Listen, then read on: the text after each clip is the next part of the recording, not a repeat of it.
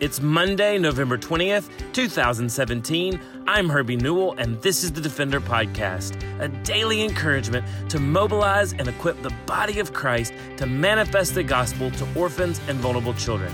This daily podcast is a ministry of Lifeline Children's Services, and I'm coming to you from Birmingham, Alabama. Well, this is our weekly Monday morning Bible study, and today we are continuing our study on the gospel according to Luke, and we are so grateful to have Josh Caldwell, who is the International Director of Lifeline Children's Services, and such a godly man who leads our team with such wisdom, and today he is going to walk us through Luke chapter 3, verses 1 through 20. Starting in verse 1.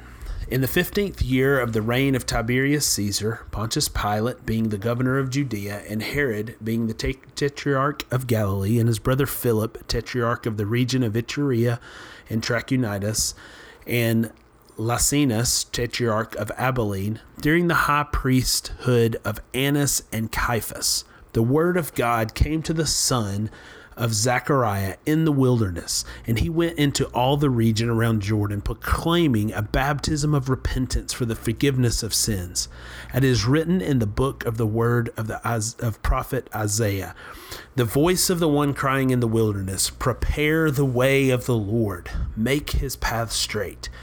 Every valley shall be filled, and every mountain and hill shall be made low, and the crooked shall become straight, and the rough places shall become level ways, and all flesh shall see the salvation of God. He said, therefore, to the crowds that come out to be baptized by him, you brood of vipers, who warned you to flee from the wrath to come. Bear fruits in keeping with repentance, and do not begin to say to yourself, we have Abraham as our father. For I tell you, God is able to from these stones to raise up children for Abraham. Even now the axe is laid to the root of the trees, and every tree, therefore, that does not bear good fruit is cut down and thrown into the fire. And the crowds asked him, what then shall we do? And he answered them, whoever has two tunics is to share with him who has none, and whoever has food is to do likewise. Tax collectors also came to be baptized and said to him, teacher, what shall we do? And he said to them, collect no more than you are authorized to do. Soldiers also asked him, and what well shall we do? And he said to them, do not extort money from anyone by threats or by false accusations, and be content with your wages.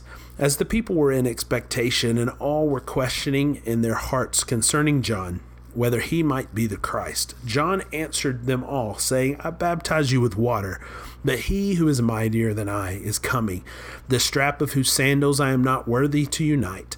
He will baptize you with the Holy Spirit and fire. His winnowing fork is in his hand to clear his threshing floor and to gather the wheat into his barn, but the chaff will burn with unquenchable fire.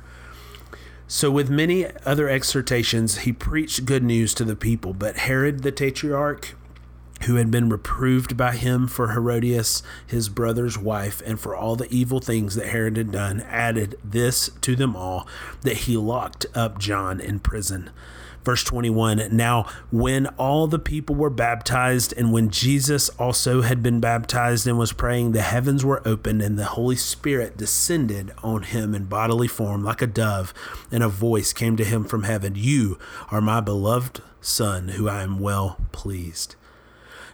Luke starts this chapter out with giving us some historical context to where the ministry of John the Baptist will be. And he talks about in the 15th year of the reign of Tiberius Caesar and Pontius Pilate. He talks about Herod being the tetrarch over Galilee and his brother Philip.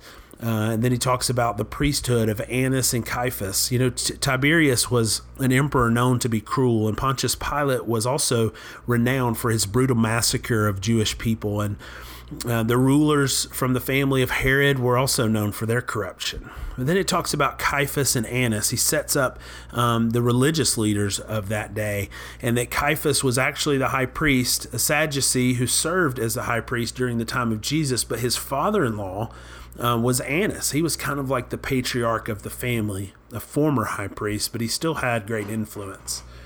So we continue on into verse 2. We see it says the word of God came to John, the son of Zechariah, in the wilderness.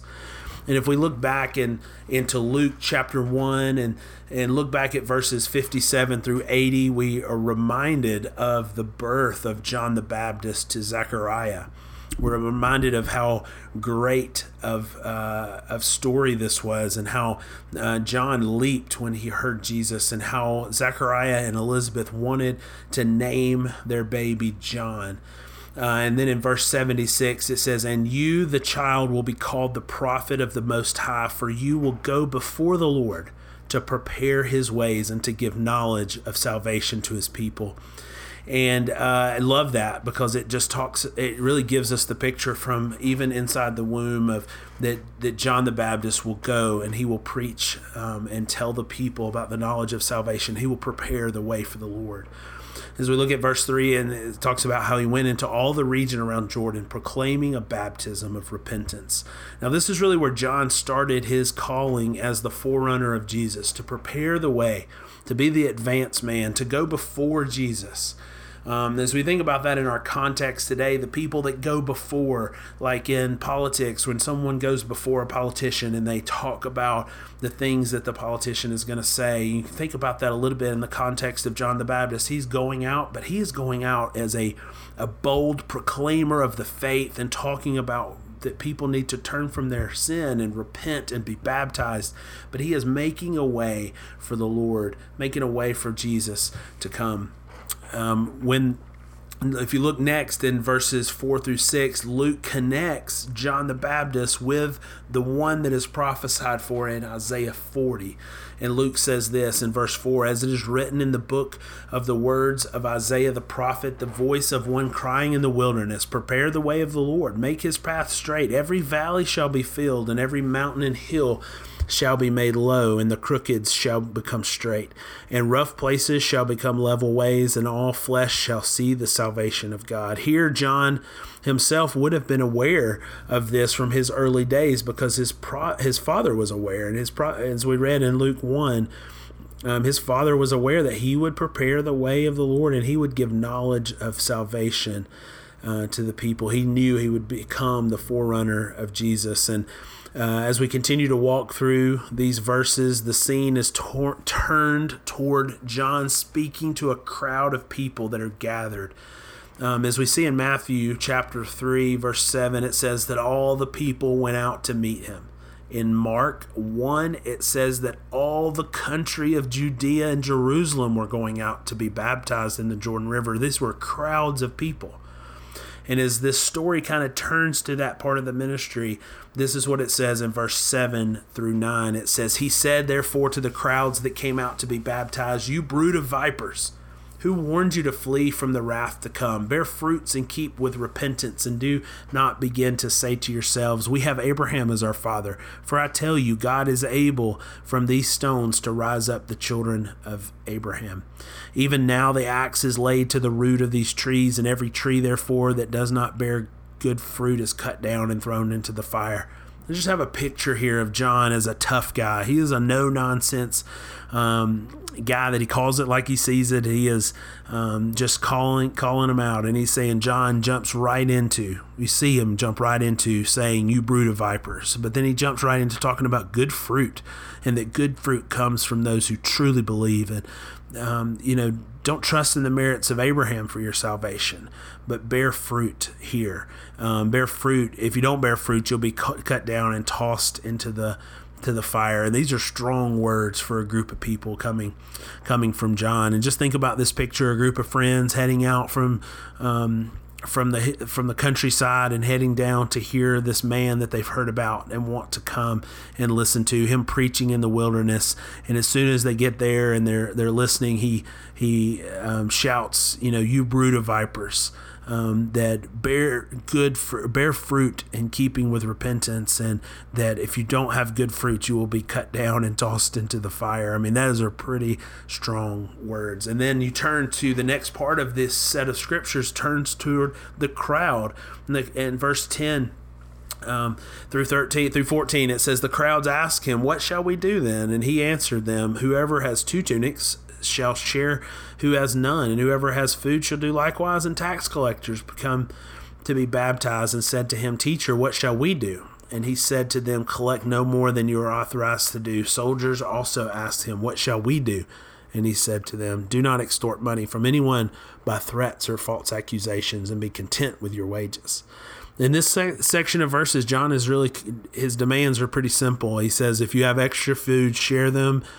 If you're a tax collector, do what is right by the people you're collecting from. If you're a soldier, have integrity. Don't impose your will upon the people. Did he tell his soldiers and his tax collectors to stop doing what they were doing? No, he told them, he rebuked them for the way they were treating people. He told them to do right. As the people were, the next section is verses 15 through 17. As the people were in expectation of all, were questioning in their hearts concerning John whether he might be the Christ. John answered them all, I will baptize you with water, but he who is mightier than I, the strap of whose sandals I am not worthy to unite. He will baptize you with the Holy Spirit and fire. His winnowing fork is in his hands and is to clear the threshing floor and to gather the wheat into his barn, but the chaff will be burned. I love this verse 15. I think it's a really important part of the whole scripture where really John puts himself in a place. He knows his place before the Lord. He says in verse 15, that they're wondering, or verse 16, where they're wondering if he's going to be Christ. And he answered, I baptize you with water, but he who is mightier than I, that is Jesus, whose straps I am not worthy. He will baptize you with the Holy Spirit. He's not pointing people toward himself. Just think of the opportunity he had here. He had the opportunity to say, no, I am the Messiah and I can save you, but he didn't. He knew his place. He also shared that the Messiah would baptize with fire. He would purify what was lacking, and the chaff would be thrown up and burnt, and God's power is transforming and purifying. As we see the end of this chapter, verses 19 through 22, it says, But Herod the Tetrarch, who had been reproved by him for Herodias, the brother's wife, and for the evil things that Herod had done, added this to them all, that he locked up John in prison. And when all the people were baptized, and when John also had been baptized and was praying, the heavens were open, and the Holy Spirit descended on him in bodily form like a dove, and a voice came from heaven, You are my beloved Son, with whom I am well pleased. And John made such a bold stand for truth. He was punished by Herod and sent to prison. And we see this chapter end with the baptism of Christ. John the Baptist had something to say. We can learn from him that he was filled with God. He was one that in Luke 1:66, it says, For the hand of the Lord was with him. And in Matthew 11, it says, Behold, I send my messenger before your face who will prepare your way before you.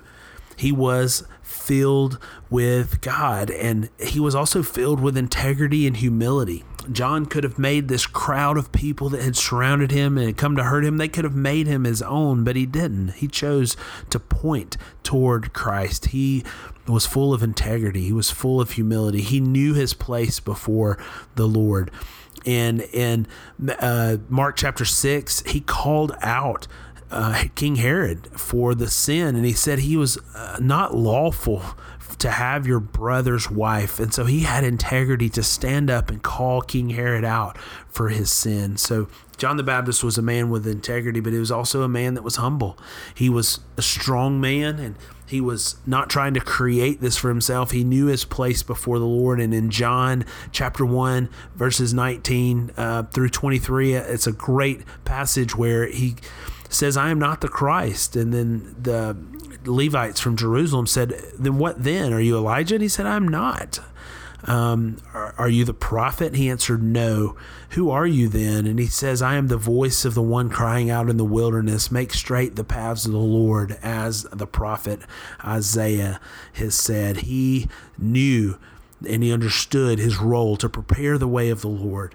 That made him a humble man. John the Baptist was a man that was filled with God. He was filled with integrity and humility. And it really causes me to ask the question in our daily life, Are we filling ourselves with God? Are we reading scripture? Are we praying? Are we focusing our heart and our mind's attention on the Lord every day? Are we filling ourselves with God? And are we approaching our jobs? Are we approaching our home life with integrity?